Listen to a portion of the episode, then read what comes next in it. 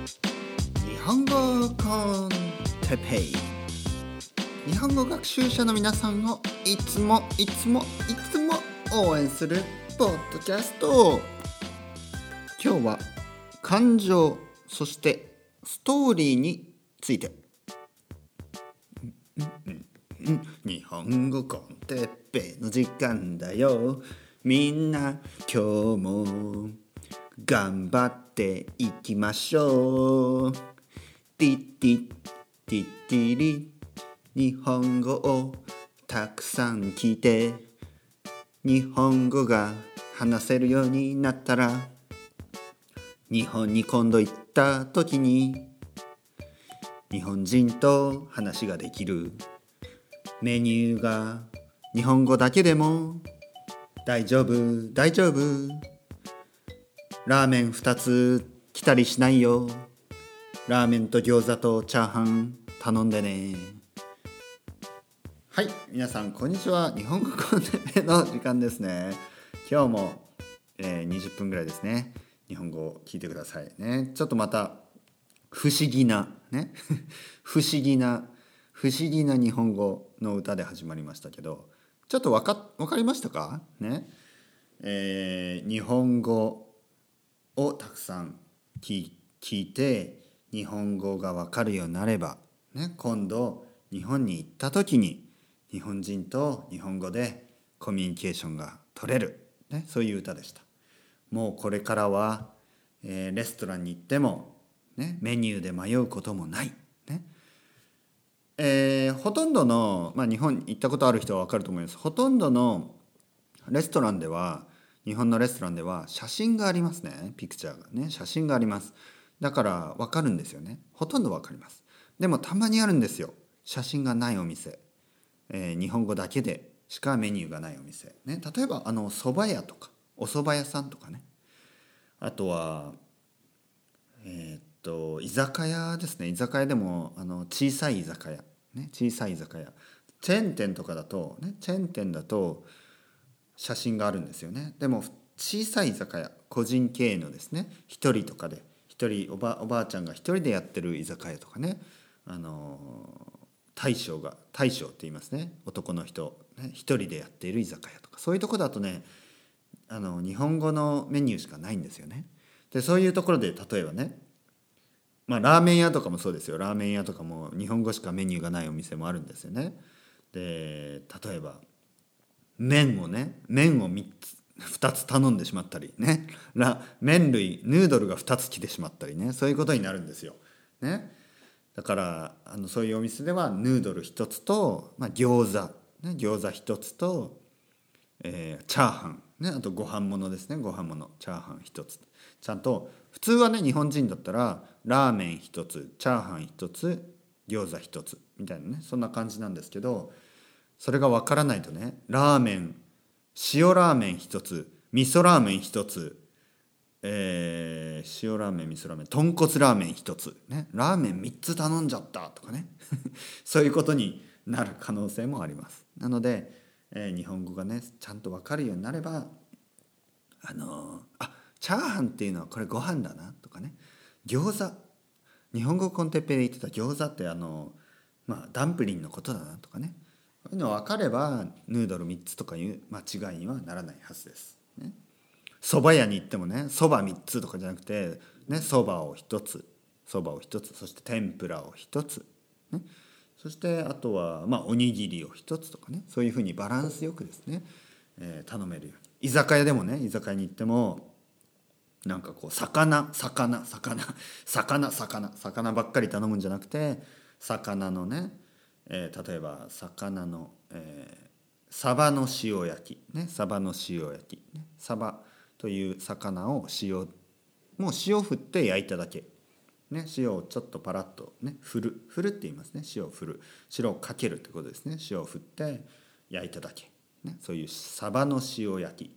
グリルですね。そして次は例えば、えー、豆腐、ね、冷ややっこ、ね、冷ややっこっていうのは豆腐のまあ刺身というか 豆腐のあの生のね生の豆腐です。美味しいですよ生の豆腐。そして、えー、冷ややっこサバの塩焼きあと何にしようかな。あとまあ唐揚げとかね。唐揚げ好きな人多いですよね。外国人に大人気の唐揚げ。に日本風の日本風のフライドチキンです。日本っぽい日本日本のフライドチキン。ちょっと違いますね。アメリカやあのイギリスとかのねフライドチキンとは少し違います。もう少し軽いかな？軽くて小さいかな、ね、アメリカのフライドチキンは大きいですよね。うん。でももっと小さくて軽いです。なんかあのあんまりヘビーじゃないですね。あのパクパクサクサクって感じですね。だから居酒屋に行ったら頼んでみてください。ね唐揚げ。ね唐揚げ。そして、えー、野菜も食べたいですよね。野菜。野菜は何があるかな？居酒屋の野菜というとおでんとかいいんじゃないですか？おでんはねほとんど野菜ですからおでんを頼んでね例えば大根のや、ね、大根のおでんね美味しいですよ。大根のおでん。あと何かな、えー、おでん。野菜のおでん、えー、野菜じゃないな。あれはあのおでんのおでんは野菜だけじゃないですね。もちろん卵とかね。卵もいいですよ、うん、野菜は何かな？野菜は。野菜の居酒屋に行って野菜ですね。何を頼みますかね？おしんことかいいんじゃないですか？おしんこ。ね。おしんこっていうのはあの漬物のことです、ね、ピクルスのことですね。おしんこ。おしんこ美味しいですよ。あとは何？野菜。サラダでもいいんじゃないですか？サラダ、ね、日本風に言ってくださいね。サラダありますかね。サラダ。ね。まあそういう感じではい、えー、バランスよくね注文できるようになる。でそれをその、えー、それをテーマにして歌った曲です。どうでしたか？ね毎回毎回あの最近は歌から始まりますね。いいと思いますね。どうですか？皆さん。僕のね即興の歌。即興。即興っていうのは即興即興即興、えー、 improvisation ですね。 improvisation、ね、即興。即興の歌どうですか？日本語 con Teppei今日も始まりました。みたいな。どうですか？はい。今日のトピックに移りたいと思います。皆さん元気ですか？とりあえず、ね、皆さん元気ですか？まずね大事な質問です。皆さん元気ですか、ね、僕は元気ですよ、ね、皆さん元気ですか？今日も元気ですか、アメリカの人たち元気ですか？メキシコの人たち元気ですか？カナダの皆さん元気ですか？ブラジルの皆さん元気ですか？ペルーの皆さん元気ですか？ね？アルゼンチンの皆さん元気ですか？もうもっといろいろ国ありますよね。ヨーロッパの皆さん元気ですか？スペインの皆さん元気ですか？イタリアの皆さん元気ですか？ドイツの皆さん元気ですか？イギリスの皆さん元気ですか？イギリスちょっと大変ですけど大丈夫ですか？ね？あとヨーロッパにもいろんなね他にもいろいろ国がありますしロシアの皆さん元気ですか？ねあと中東。ね、中東あのたくさんの人が住んでますね。元気ですか？アジアの皆さん元気ですか？フィリピンベトナム、ね、最近日本語コンテッペが人気だという噂のベトナムの皆さん元気ですか？ね。すごくねベトナムの人あの日本に増えてますからね。あの日本が人気ですからね。あの、まあ、もちろんいろいろな、ね、理由で来てますけど仕事で来る人もいればあの留学生で来る人もいるし、ね、あの元気ですか？皆さん。元気ですか？オーストラリアの皆さん元気ですか？あニュージーランドの皆さん元気ですか？ハワイの皆さん元気ですか？アフリカの皆さん元気ですか？アフリカもいろんな国ありますよね。ただですねあのアフリカの人からメールがあんまりない、うん、ほとんどない、ね、日本語を勉強する人は少ないんでしょうかねなんか聞いた話によると中国語を勉強する人の方が多いという話ですが、えー、そうなんですか？あの中国語はもちろん僕はあのすごくね便利な言葉だと思います。ね、ビジネスであの中国とビジネスをする国はほとんどですからねあの大事だと思います。ただですねあのコンテンツコンテンツですよ。やっぱりあの日本語の強さはですねビジネスだけじゃない、ね、仕事だけじゃないというそのコンテンツの量ですよね。これはね日本語のね僕はねあの強みだと思います。ね。やっぱりもちろん漫画アニメもあるし、ね、映画とか音楽とかねあとは小説、ね、村上春樹とかねたくさんありますから日本語が分かるようになるとそのたくさんのコンテンツがねそこにはあります、ね、もちろん中国にもたくさんのコンテンツがありますよね。中国のね映画とかね小説とかたくさんありますから。ただやっぱり日本ほどじゃないんじゃないですか。どうですか皆さん。知ってる人。中国もたくさんコンテンツありますよってね。あのいう意見もあると思うので聞かせてくださいね。中国もこんなに面白い漫画があるとか、ね、そういうのがあれば。まあもちろんね漫画だけがあの語学のモチベーションじゃないですがやっぱりねあの日本の漫画は一つのね、えー、文化ですから。あの例えばモンスターとか知ってますか？モンスター。あと 20, 20世紀少年。知ってますか、ね、プルートとかね。素晴らしい漫画を描く人がいますよね。えー、浦沢直樹、ね、あと手塚治虫、ね、手塚治虫。昔の人でもう亡くなってますけど手塚治虫のブッダと、ね、いつも僕が言うように手塚治虫のブッダは素晴らしいですよ。インドの人に読んでもらいたい、ね、手塚治虫のブッダ。あまあインドは今ヒンドゥー教ですからね。えっ、とあとはあアキラ、ね、素晴らしいですねアキラ。もうすぐアキラのアキラの予測アキラの時代になりますね。アキラの舞台は2019年そして2020年の東京ですね。あとその後。ね。それがあのアキラの舞台です。もう本当にあの時代になろうとしてますね。2020年2020年アキラの世界では2020年にオリンピックがあります。ね、で現実の世界。でも2020年にオリンピック東京オリンピックがあるんですね。これは何何かこうすごいことになってないですか？これは本当に。ね。漫画が漫画があの予知してますよね。世界を。予知。予知予知っていうのはまた難しい単語ですね。予知というのは未来を予測するっていうことです。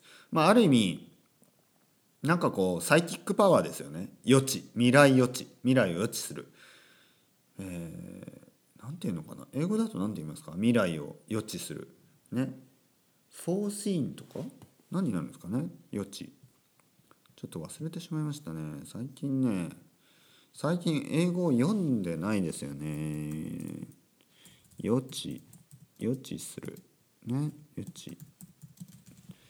これは何ですかね。あプレディクションでいいのかな。でもちょっともう少しあのもう少しですね。なんかあのサイキックなニュアンスを入れたらどうですか？えー、あちょっと違うかな。フューチャーサイプレちょっとなんかもっとあると思うんですけどいいあの文章がね。ちょちょっと出てこないな。はい。まあまあ。とにかくあのー、まあ未来をねプレディクトすることです、ね、あの、特殊能力を。あこれかな？プレプレコグニション。こんな感じ？うん。ちょっとまあまあそんな感じですよ。とにフォーシーン。うん。まあとにかくこんな感じですね。えーアキラの世界では2020年がに東京オリンピックが開かれる、ね、そういうそういう設定です、ね、そういうセッティングですね。設定です。で同じように現実の社会でもですね。現実の世界でもですね。2020年に東京オリンピックがあってあると、ね、アキラはある意味、えー、未来を予知してたんじゃないのかと、うん、あ今日時間がなくなってきた。はい。え、ー、と今日のトピックですね。感情そしてストーリーについて話したいと思います。ね感情そしてストーリー。感情というのはエモーションですね。そしてストーリー。ストーリーというのはもちろんストーリーですよね。話ですね。で皆さんが日本語を勉強するときにあのまあ日本語コンテッペイを聞いてくれてますよね。で日本語コンテッペイが他の教材や他のテキストとかねあと他のポッドキャストと違うことを一つ言ってもいいですか、えー、それはですね感情があるということです。感情がある、ね、例えば僕が「あー疲れた今日疲れたな。今日はね僕疲れてるんですよ」なぜかというと子供がねあの子供があの風邪をひいてあの昨日一日ずっと一緒にいたのに疲れちゃったんですよとかね。本当の話です。本当の話。僕は本当の話をこうイモーションをね入れて感情を入れて話します。言葉というのはですねその言葉に感情がある。そしてストーリーがある、ね、ストーリー、ね、だから昨日子供が風邪をひいてというストーリーがある。感情そしてストーリー。この2つが入っている言葉は人はやっぱり理解する。するんですね。理解するしその何て言うかなやっぱり僕たちには共感というものがありますからコンパッションですね。共感があるのでsympathize するわけですよ。 identify する。 identify with someone ね。その誰かの話していることに共感するわけですよ。そして共鳴するんですね、まあ、共鳴？共鳴？共鳴？共感するんです。そうすると脳というのがね我々の脳がですね頭がしっかり働いて、えー、その意味をね、えー、読み取ろうとするんですね。でこれがないとその日本語にあの感情そしてストーリー感情やストーリーがないとわからないですよやっぱり。わからないし分かろうとしないですよ脳が。なので例えばねあのフレーズ集みたいな「おはようございます」トムさん「おはようございます」田中さん。今日の、えー、天気は晴れですね。そうですね。今日の天気は晴れですね。明日の天気は雨でしょう。あ明日の天気は雨でしょうか？みたいな。まあわけわかんないこと言ってるとねこんな感情のない感情のないあの日本語が書いてある教科書だと勉強できないですよ。当たり前に。勉強できるわけないじゃないですか。そんなね。 Hello。Hello じゃない。えっとこんにちは。マイケルさん。マイケルさんはアメリカ人ですか？はい私はアメリカ人です、えー、でも私の父親はイギリス人で母親はスコットランド人です。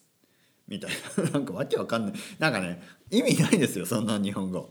ねそれよりは例えばね僕の生徒さんで例えばこういう人がいる、ね、この人例えばあのもうもういろなどんな人でもいいですよ、まあ、ちょっとちょっとプライベートな話なんであんまり本当のことはちょっとここでは言えないですけど例えばね例えば僕の生徒さんで、えー、ロシア人の生徒がいる、ね、でもお父さんはフランス人で、ね、お母さんはイタリア人なんです。ね。だから家ではイタリア語とフランス語とねロシア語を話して、えー、モスクワでね今寒いですけどまだまだ寒いモスクワで生活していますとか。例えばねそれ本当の話だとするとあのやっぱり全然違うんですよ。その教科書の教科書の話とやっぱ違いますよ。あのフィクションとは。ね、やはりまあ言葉というのはですね感情がある。そしてノンフィクション。これが大事です、ね、だから僕は毎日ね同じようなことを話してるんです。例えばね僕今日今ミントティーを飲んでます。また。ミントティー。ミントティー。日本語だとミントティーって言うんですね。 infusion って日本語だと言わないんですよ。ミントティーって言うんですね。これは本当の話だからあのやっぱり説得力があるんです。でミントティーをねこれマグカップで飲んでます。僕はねマグカップで。でこのマグカップはねタイガーで買ったマグカップなんですね。タイガー。あの安い。安いなんかお店あるありますよね。コペンハーゲンとか書いてる。タイガーね。あのデンマークのね。あの IKEA みたいなやつ。IKEA みたいなやつですね。タイガーで買ったマグカップで飲んでるんですね。ミントティーを。なぜかというと今日もコーヒーをねもう2杯も飲んでるんですよ。コーヒーをすでに2杯も飲んでるのでもうこれ以上コーヒーは飲まない方がいいですよね。眠れなくなるから、ね、眠れなくなるからそのコーヒーの代わりにですねコーヒーの代わりにえミントティーを今飲んでます。この後僕はですねスーパーに行きます。スーパーに行きます。スーパーマーケットに行きます。なぜかというとバターがないんですよ。だからバターを買いに行くんですね。バターとあとなんだかなオリーブ。オリーブを買いますね。子供がね僕の子供オリーブ大好きなんでオリーブを買い買いに行きますね。バターとオリーブ。パンはあります。パンはある。のでもう買わなくていいですね。あと何何かバナナ買おう。ねバナナ バナナも買おう。ねバナナがない。バナナ買います。あと何買おうかな。ビール買おうかな。ビールも買おう。ビールも買います。でポテトチップスも買おう。ねビールと一緒にポテトチップスを食べますから。ポテダメですね。ハイカロリーですね。ね。体に悪いですね。なんかこう野菜が何かあったら買おうかなと思いますね。サラダレタス、ね、レタスでも買おうかな、はい、だからこのやっぱりねあの大事なんですよ本当に。これからもね僕はあの感情を入れていこうと思います。しっかり。感情ね。嬉しい時は嬉しい。悲しい時は悲しい。疲れてる時は疲れてる、ね、そうやって正直にね自分の感情を言っていくポッドキャストにしようと思います。なぜかというとこれは皆さんのためです、ね、皆さんのためにあの感情を乗せた日本語、ね、感情のある日本語それをあのこれからも話していこうと思います。それでは皆さんまた。 Chao chao hasta luego また明日。